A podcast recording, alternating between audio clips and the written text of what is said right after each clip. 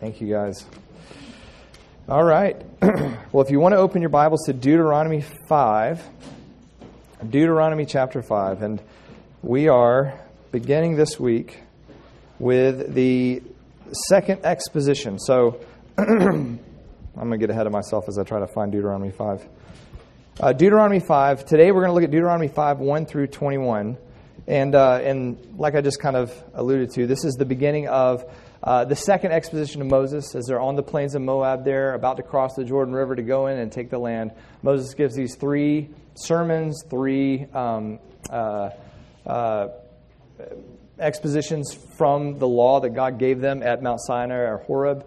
Uh, to both instruct this second generation on um, what God has done, what He is currently doing, and what they must do to be faithful as they go into the land.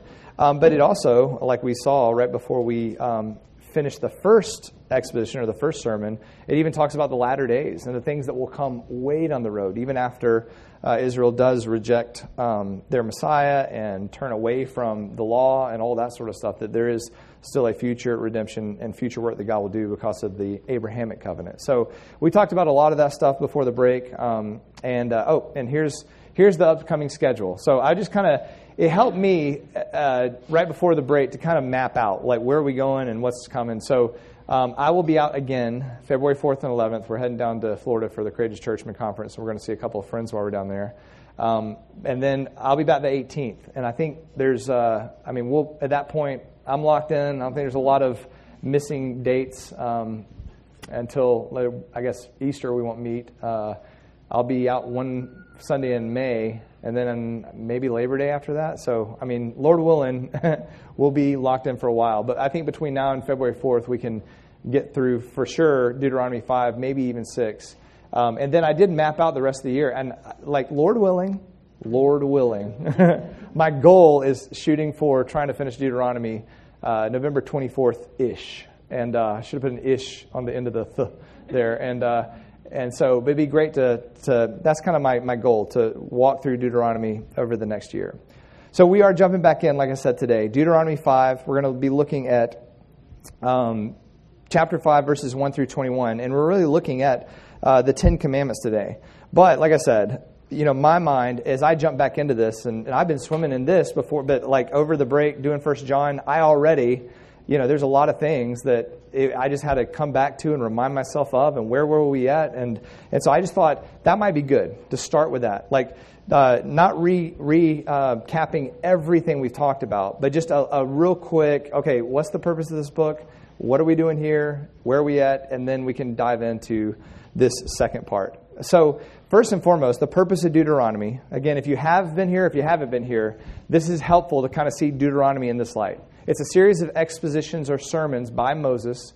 He's reviewing the history of the nation of Israel, everything that's happened mainly from Exodus to Numbers.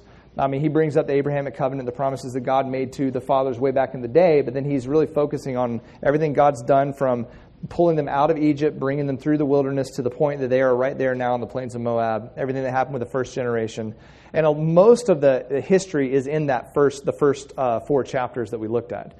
He's also challenging the new generation of Israelites. These are the children of the first generation that came out. The first generation, at this point, when we're reading this letter, they're all dead, other than Joshua and um, uh, Caleb.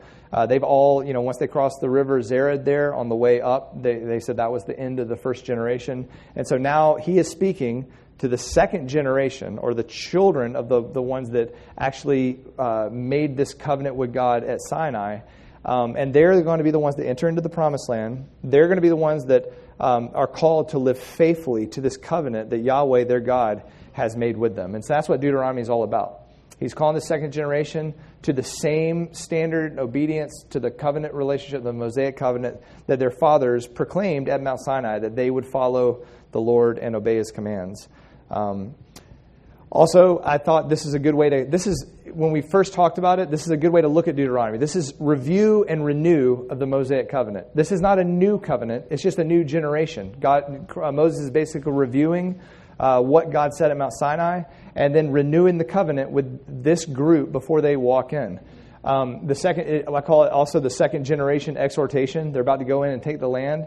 A part of it is not only what God said at Mount Sinai and the standard they're called to live by, but they've witnessed with their own eyes how they've taken all the land uh, west of the Jordan uh, uh, two Amorite kingdoms that were powerful people that, that they should not have been able to defeat, but they were able to defeat them by God's leading. By, and, and the key is their faithfulness to God leads them to victory over their enemies. The enemies that God is pronouncing judgment on because of their own sinfulness, the, the, the sinfulness of the Canaanites, but he's using Israel. But it only works if they're faithful to him. Does that make sense? So it's all about faithfulness, listening to what God has said, submitting to what he says, obeying what he says. Uh, it's, it's their faithfulness and obedience that causes them to live in the land. And he reminds Israel of their history. He's preparing them for their future, both their immediate future, literally like uh, days away as they cross over the Jordan River, and the, their, their, the last days future, the things that will come to generations way later. Uh, that's also wrapped up in the book of Deuteronomy. Um, one of the things we did talk about, and this is also a good way to look at Deuteronomy, was uh, in Deuteronomy 31, Moses says that the, the, this covenant renewal, what he's doing currently with them on the plains of Moab, this should happen every seven years in the nation of Israel.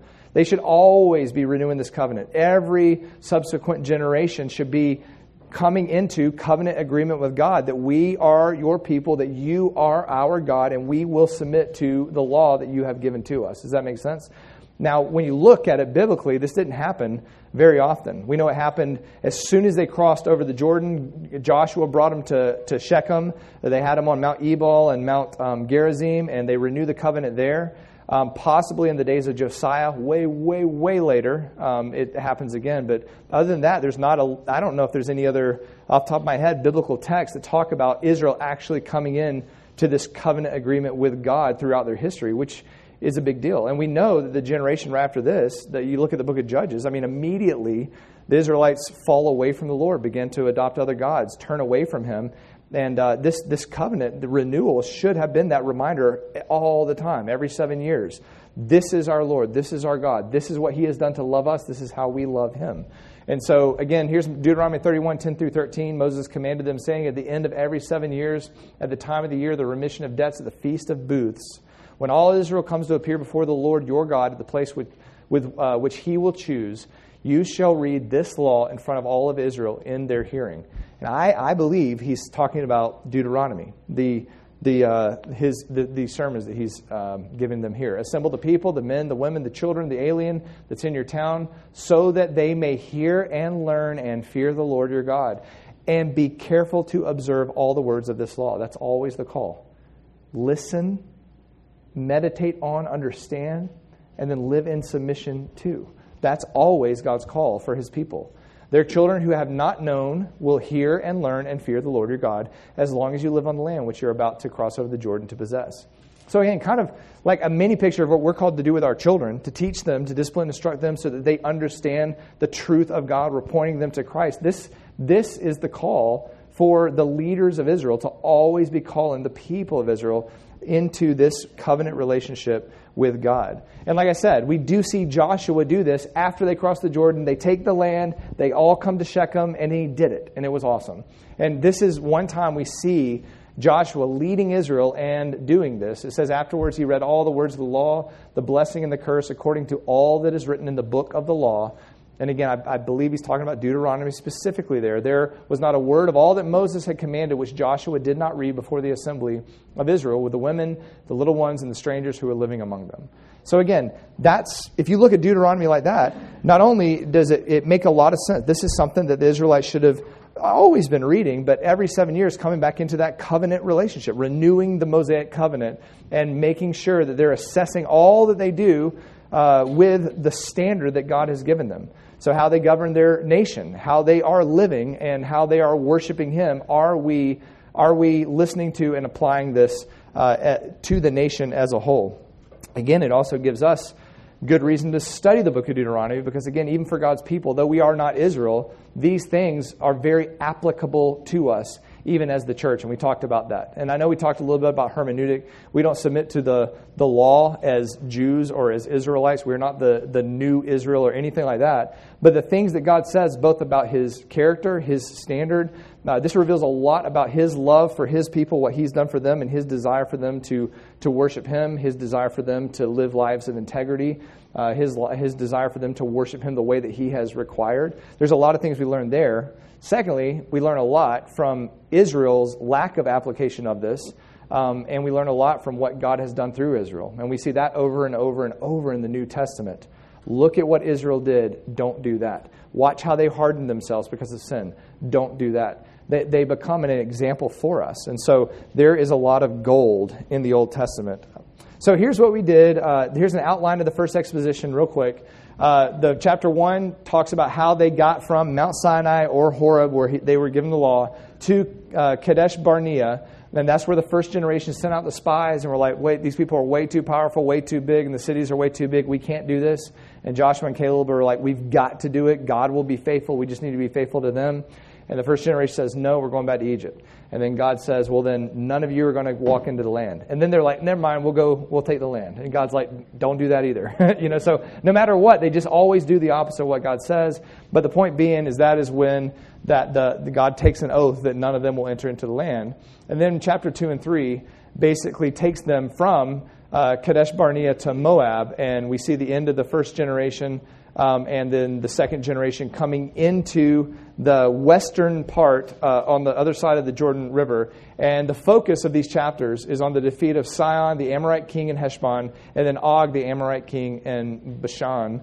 Uh, and they take those lands, and that becomes uh, the territory now of half tribe of Manasseh, Reuben, and Gad. And so they are on, they'll, they'll have land there, but they're going to go with their brethren in to take the rest of the land. And then chapter 4 is, again, just a whole chapter basically on uh, the exhortation for the Israelites to obey. Again, both seeing what you just did, like in life, taking this land, and seeing what God has called you to be, he just keeps telling them, listen to what he says, be faithful to what he says, obey what he says. That's the whole point. And so the first exhortation ends with God exhorting them to obey, Moses exhorting them to obey. And then the very end of the chapter, there is a prophecy about things that will come way later. Um, there's the whole cities of refuge. So if uh, someone accidentally kills someone when they're in the land, that they can flee there until there can be a, um, a basically court hearing and they can decide uh, if it was an accident if it was premeditated. And it's a way to uh, save the person from the revenge of the, the brother of the person that died. And then the very end was the opening of the second exposition, which is where we're at today. So that's where we left off, and that's where we are at what is this? Outline of second. Oh, this is where we're heading. Okay, so this is what we're going to do today. So if you look at the second exposition, first exposition, four chapters. It's like sweet, quick sermon. Second sermon, Moses locked in. We're, we're, we're in for a long sermon here, all right? So this is chapters 5 all the way through 26. And this is really where he expounds the law given to him. So it's almost like the first sermon was about the history, right? Again, it had law in it, but it's, it's the history, and, and you need to obey God's law. Now it is like, here's what God has said. And that's the majority of Deuteronomy. And then at the very end, it's going to go, and you won't. And when you don't, here's what he will do still in his faithfulness. And it talks about the latter days again. So, but basically, uh, for, for a long time, we're going to be in the second exposition. Uh, the first part of it is really an exposition of the Decalogue or the Ten Commandments. Um, and uh, basically, that's chapters 5 through 11. And this shows God's relationship with Israel. Uh, the second kind of part of this sermon is an exposition of the statutes, basically, what life will look like in the land or should look like in the land as they submit to Him. And then finally, an exposition of the judgments from chapter 16, half of 16 to 26. That's kind of how we'll break it up. But we'll be in each part for a while, obviously. And so I wrote it here. The first exposition really emphasized the history, the recent history of Israel, uh, and, and the formation of the nation. And the second exposition will emphasize the law for Israel. And this is good to understand. There's kind of three main categories of the law. People have broken it up this way. Um, and I think it's a good way to just kind of wrap your mind around the whole law. Because if you just start reading, it's just a lot of stuff. And you're just like, some of it has to do with character, some of it has to do with, you know, how to slaughter a bull, and some of it has to do with what happens if you steal something. You know what I mean? So it's just a lot of a lot of law, a lot of rules, a lot of expectations. And if you kind of look at it like this, you got the moral law, which is the character of God's people, what they're called to, to live like, how they imitate His character and who He is. Uh, you got those kind of law in the law in there. That would be where the Ten Commandments are and all that. You got the civil law, which tells them how to govern their nation. So that'll have to do with you know the eye for eye, tooth for a tooth. What happens if someone does you know accidentally kill your sheep? You know what do you do with that? And uh, you know um, and and how to execute like judgment when it comes to different legal cases and stuff like that. And then you got the ceremonial law, which is how God expects His people to worship Him, and He lays that out very clearly how Israel is to worship Him. So all that being said, again, still as the church, we're not Israel. So a lot of times people say, well, we don't obey the civil law or the ceremonial law because it was for Israel alone, but the moral law is for us. But another way I think it's helpful to look at it is all this has been fulfilled in Christ. You can learn from all of this, but this all has to do with Israel. The reason the moral law applies to us is because the morals of God don't change, and the New Testament reemphasizes all of this. In fact, Jesus gets, I, I, we'll talk about this today, how Christ himself recaps the, the Ten Commandments, a lot of them, and, and then gets behind it. It's like, it's not just don't murder. I mean, if you're angry at your brother, you're already there. Like, and he, he gets behind the actual, it's not just the outward action. It never was. I mean, that's what God's trying to convey here. It was never just the outward action, it was the intent and the thought and the heart behind it. God wants purity throughout, you know, your, your, your, your life. And so we'll talk about that. But like I said, rather than be like, okay, we accept this part of the law, but we don't accept this part of the law, that, that gets confusing. And I don't think that's the, the purpose of this is this is how Israel is to live. This is for the people of Israel, and this is the law that God made with Israel. And Israel did not submit to this law, and Christ fulfilled this law perfectly. And now we're still called to the same, a lot of the same standards of morality, but through Christ and through the law of Christ. And he has explained that very clearly. And so I want to go about it that way so it doesn't get confusing. And you're like, so which part of the law do we obey? And does this fall in the moral or does this fall in the ceremonial? You don't need to do that stuff. You just need to learn from it, glean from it. Don't be like Israel. Submit to everything that God says. And He has clearly articulated in His Word and in the New Testament what we are called to be as the church, as children of God. So here's where we left off, and I want to reread this because the end of chapter 4 is really the beginning of the second exposition. And it says this. So this is after the whole cities of refuge and how to do that. He says, Now this is the law which Moses set before the sons of Israel. These are the testimonies and the statutes and the ordinances which Moses spoke to the sons of Israel when they came out from Egypt across the Jordan. So he's going to, he, here's the setting. In the, valley, in the valley opposite Beth Peor, that was where, you know, uh, in Numbers, you had Balaam and, and Balak, the, um, uh, uh, not Moabite, uh, Midianite king uh, that was trying to get Israel, you know, he wants Balaam to pronounce the curse and all that. And then, then some of these second generations actually, you know, began to uh, worship their gods and acting in um, immorality, engaged in immorality with some of the women, and God judged them. And so, again, it's like this has all very recently happened. But now here they are. They're in the valley opposite of Beth Peor, where a lot of that happened, in the land of Sihon, king of the Amorites, whom they just defeated, who lived at Heshbon, who Moses' sons of Israel defeated when they came out from Egypt. They took possession of his land and the land of Og, king of Bashan, the two kings of the Amorites that were across the Jordan to the east, from uh, Aroer, which is on the edge of the valley of Arnon, that's the south, even as far as Mount Sion, that is Hermon, that's on the north. So it's basically just showing the extent of the land. They, all this now belongs to Israel because of these uh, because of the, the defeating these kings. Uh, with all the Araba across the Jordan to the east, even as far as the sea of the Araba. So that's Yam Suf, the sea down low. Uh, the Araba is the desert there between it. Uh, at the foot of the slopes of Pisgah. Pisgah is one of those mountains, the mountains of um, uh, the Moabites there, and I can't remember the name of the mountain range, but tiny little mountains that they can look out and they can see the sea, they can see the land, they can see the Jordan River, they can maybe see Jericho. That's the setting. So we're here And, and he's given all these sermons there on those plains. And so that's kind of the, the opening of the second exhortation. Like I said, um, it's, uh, it's not a new covenant or a new law, it's a renewal of the law that they already have. And so here's what we're going to do today we're going to look at the first five verses, the exhortation to Israel, and then we're going to look at the actual Ten Commandments, uh, an exposition of the Decalogue. Whoops, I'm stepping all over it. all right, so uh, let's start with the, the exhortation to all Israel. Here's what Moses says It says, Moses summoned all Israel, and he said to them, Hear, O Israel, the statutes and the ordinances which I am speaking today in your hearing, that you may learn them and observe them carefully. Uh, the Lord our God made a covenant with us at Horeb. The Lord did not make this covenant with our fathers, but with us, with all those um, of us alive here today. The Lord spoke to you face to face at the mountain from the midst of the fire, while I was standing between the Lord and you at the time, to declare to you the word of the Lord. For you were afraid because of the fire and did not go up to the mountain. And he said, and then we'll look at exactly what he said. But there's some things to look at to, to pull out of here that are very helpful.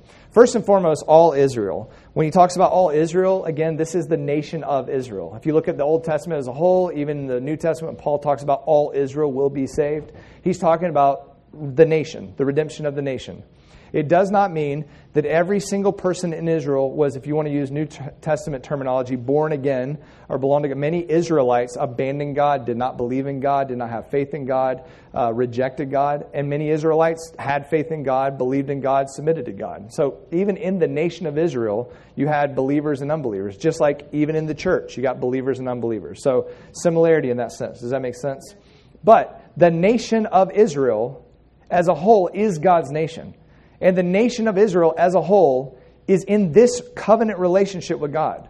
They're the only nation that has ever had a conditional covenant relationship with God.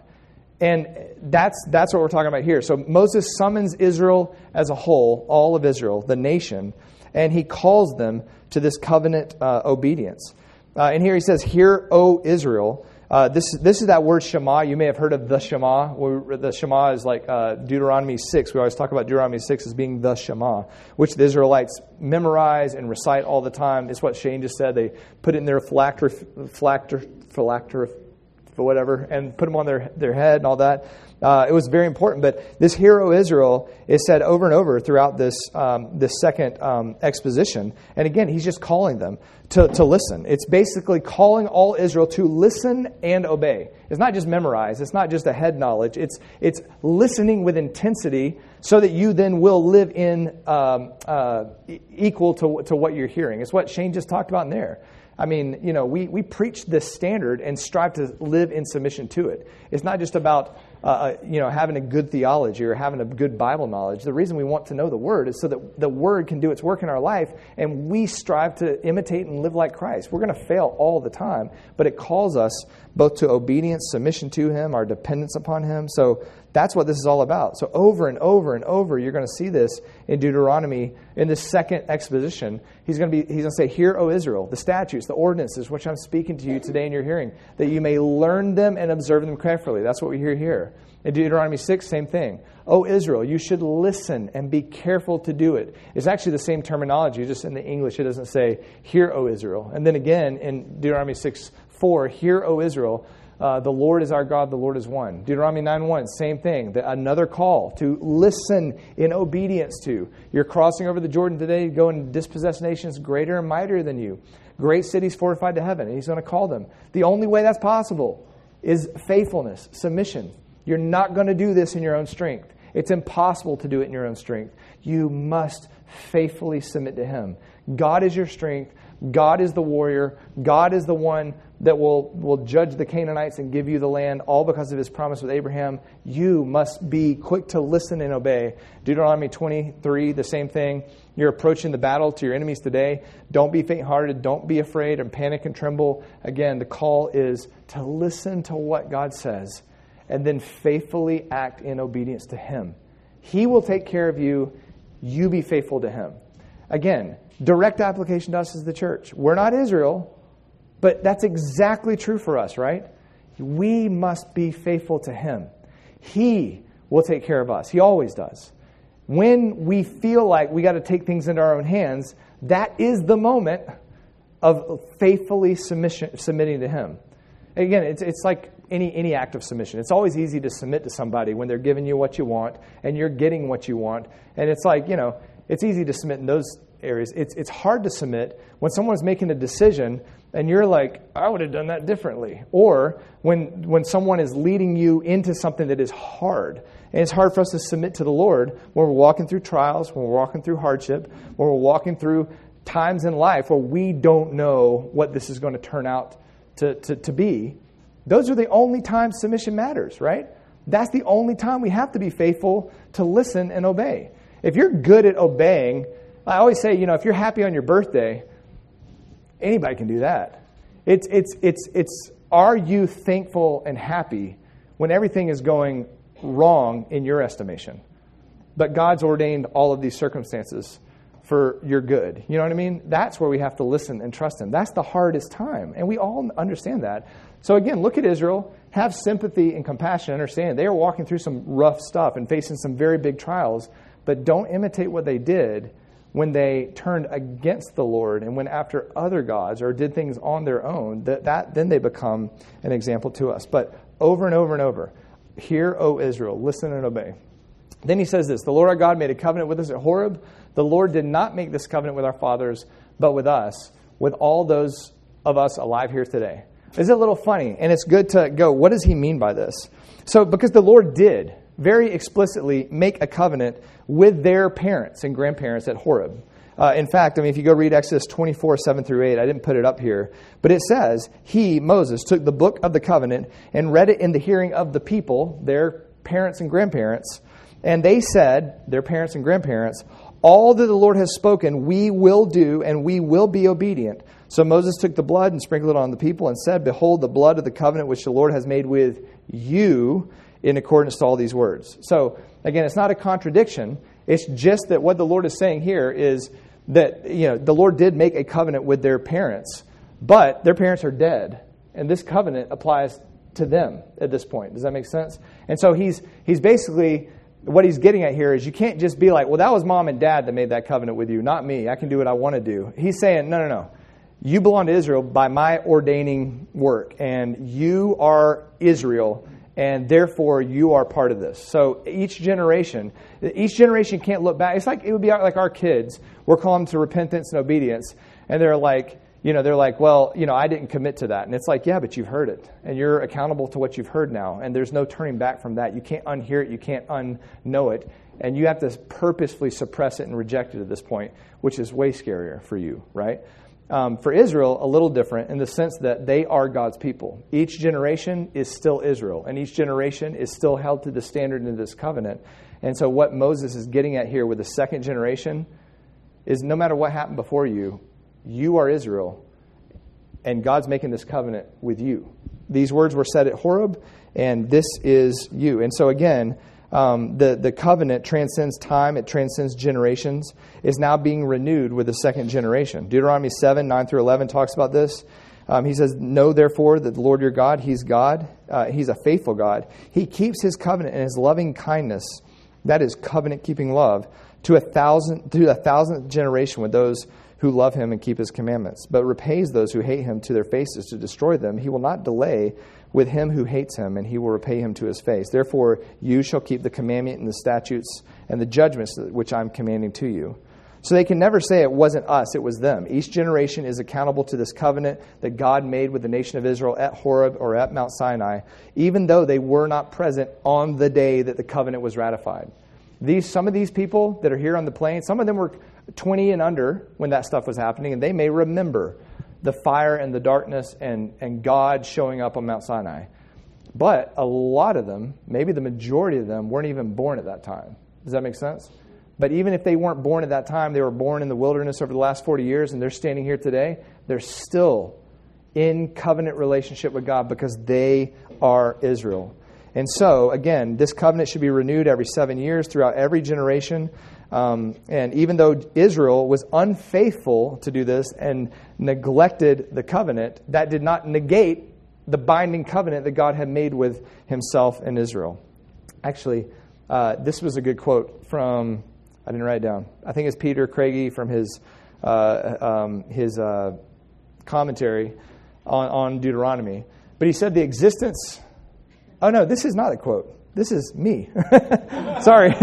I was like, why didn't I write this down? No, it's not even better.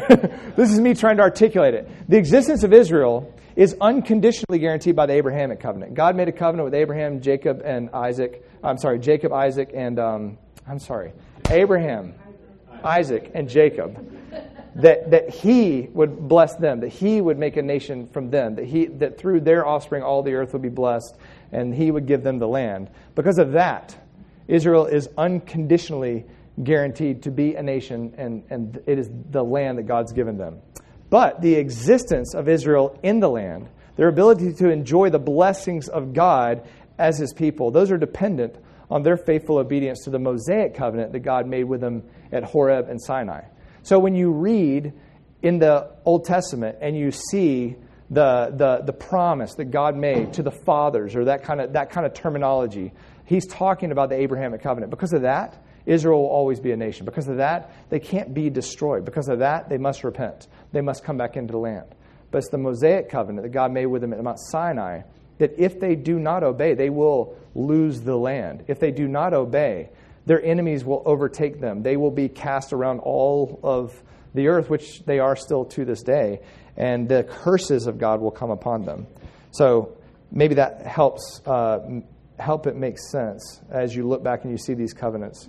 The next thing he says is, uh, you know, God made this covenant with them at Horeb, and he says, The Lord spoke to you face to face at the mountain from the midst of the fire, while I was standing between the Lord and you at that time, to declare to you the word of the Lord, for you were afraid because of the fire and didn't go up.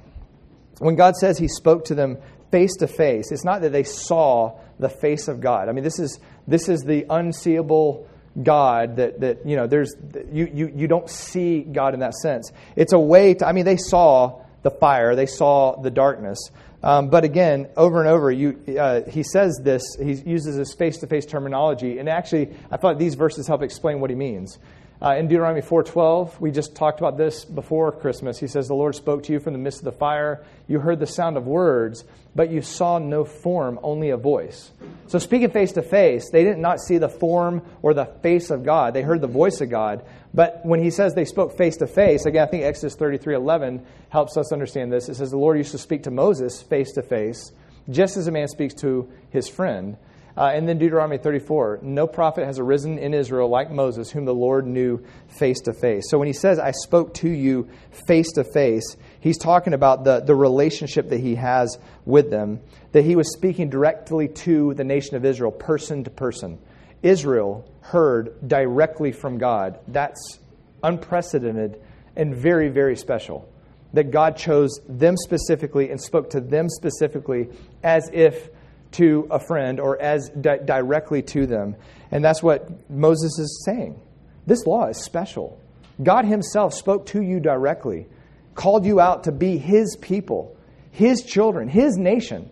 They can call, rightfully call Him their Father, and, and, and they have entered into a relationship with God that is distinct and different than any other people group on the planet. They need to understand this is amazing love that God has for this nation and the call with this law is for them to act because they have been loved by Him to love Him in return. And that's, that's what all the law is about. And so Moses said, I was standing between you and God. He was, the, he was not the author or the creator of these words, he was just the mediator between God and Israel. But God is still speaking to them face to face, directly to them.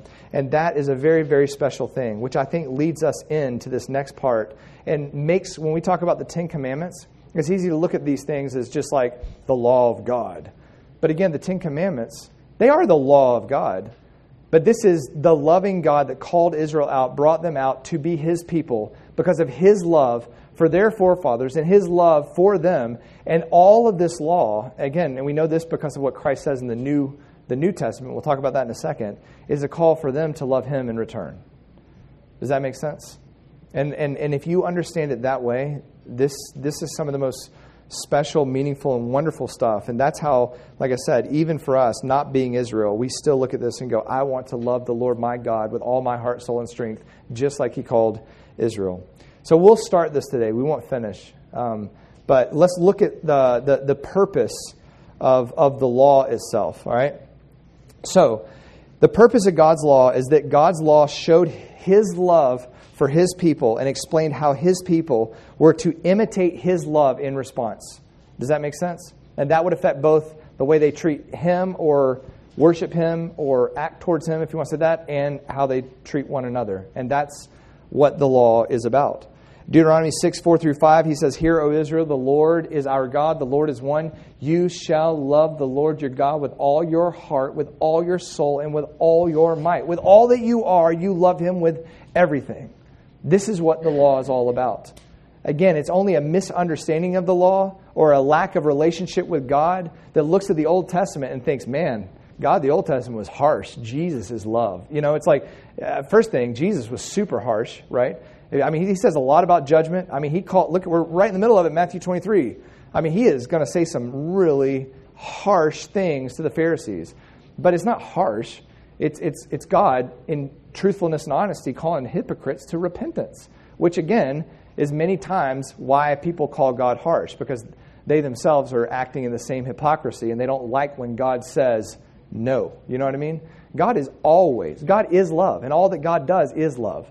Now, even, even in his judgment and even in his condemnation of evil and sin, that is still out of love, both for a call to repentance to the people doing it, and then to rescue the people that are striving to be faithful to him from the presence of wickedness. In the end, even the, the final judgment of God is all still a demonstration of his love because his judgment and his love can't be separated. It's not like he judges and that's awful and he loves and that's wonderful. His judgment and his love is part of who he is, and all of it is wonderful.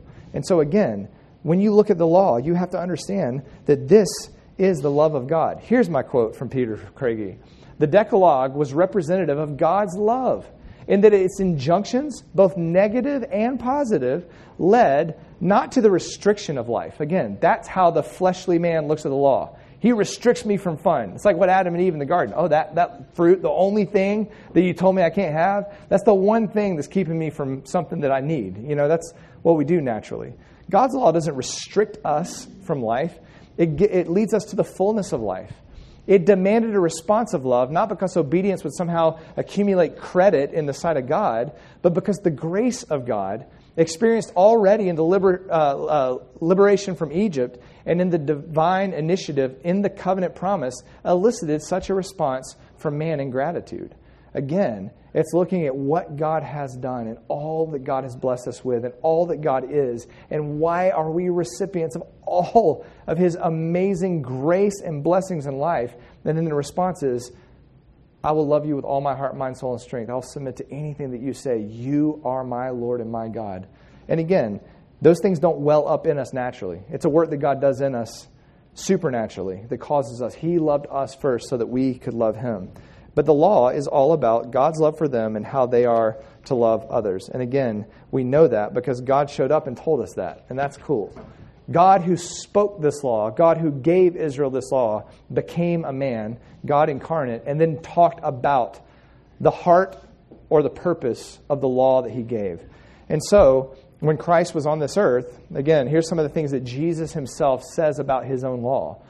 Uh, one of the Pharisees came to him, Teacher, which is the greatest command in the law? Jesus said to him, You shall love the Lord your God with all your heart, with all your soul, with all your mind. This is the great and foremost commandment. The second is like it you shall love your neighbor as yourself. On these two commandments depends the whole law and prophets. Everything he says, all of the laws, ceremonial, civil, moral, added all together, it was all based on that. This is how you love God.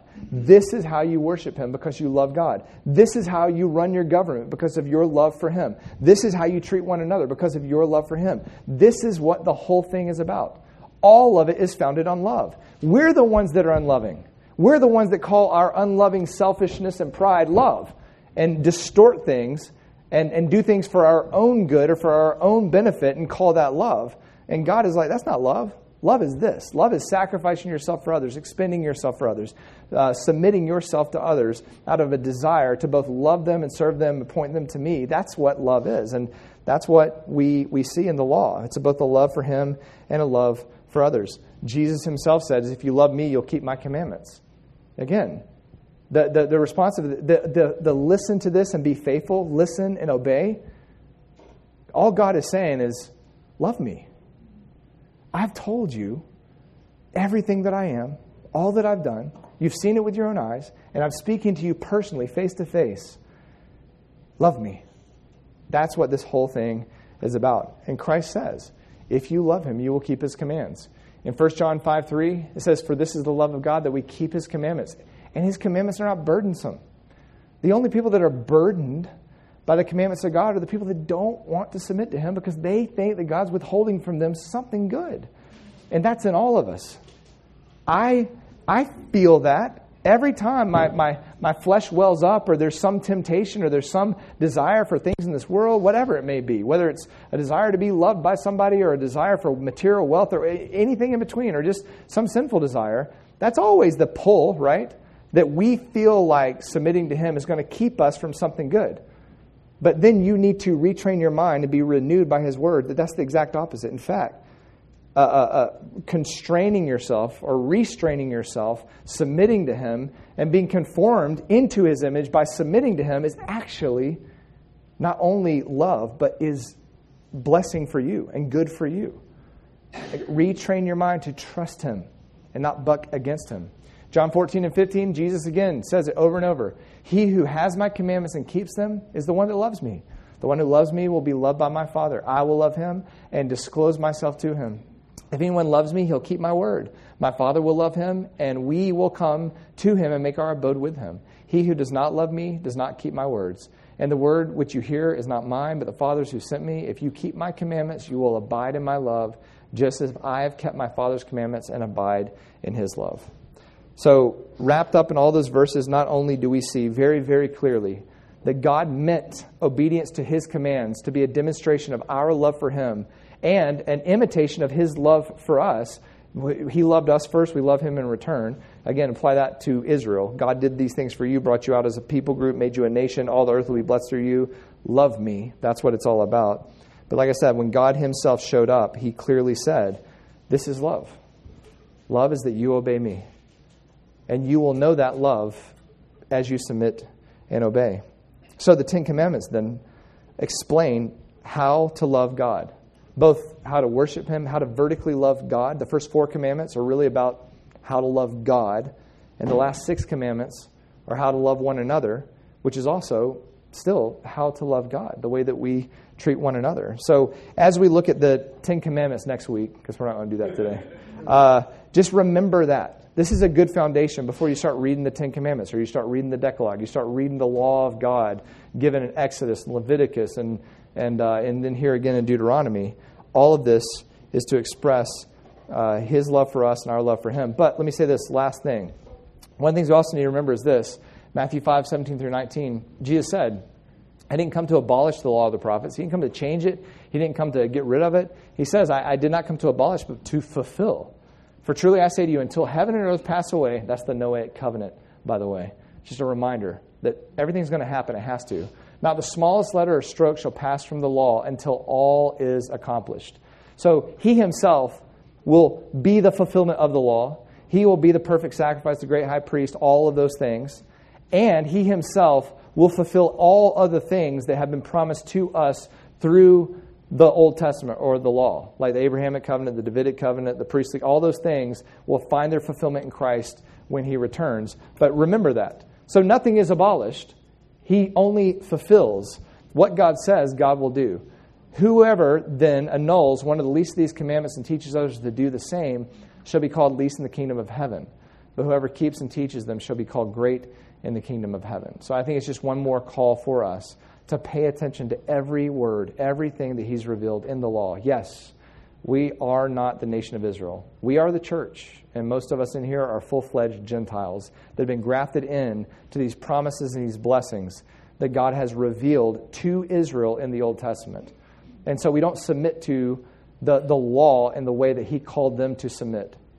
And at the same time, these words are meant for our good, and we don't annul any of them, and we listen intently to all of them, and we make sure that we are getting from the, the law all that God has blessed us with as the church. Does that make sense? And so, again, I just think it's good to, in my mind, to, to think of it that way as we walk through this. Um, and the, to remember that Christ is the fulfillment of the law, which is a wonderful blessing. And the book of Hebrews just explains so much about that that is mind blowing. So we'll end there today. Um, and uh, we'll jump into an actual exposition of the Ten Commandments next week. But let me pray for us, and then we'll be dismissed.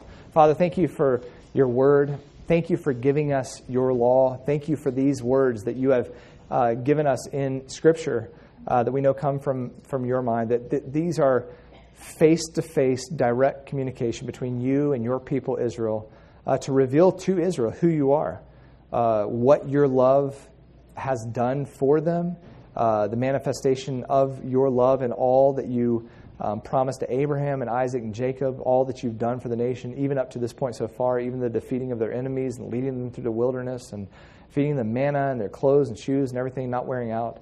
And Father, help us to see those things and then recognize in our own life how you do the same thing for us. Here we are in existence in this life. Here we are being able to hear the Word of God given to us throughout the ages, the complete Word of God now that we are partakers of through the church, uh, through you sending people into our lives to proclaim your truth to us.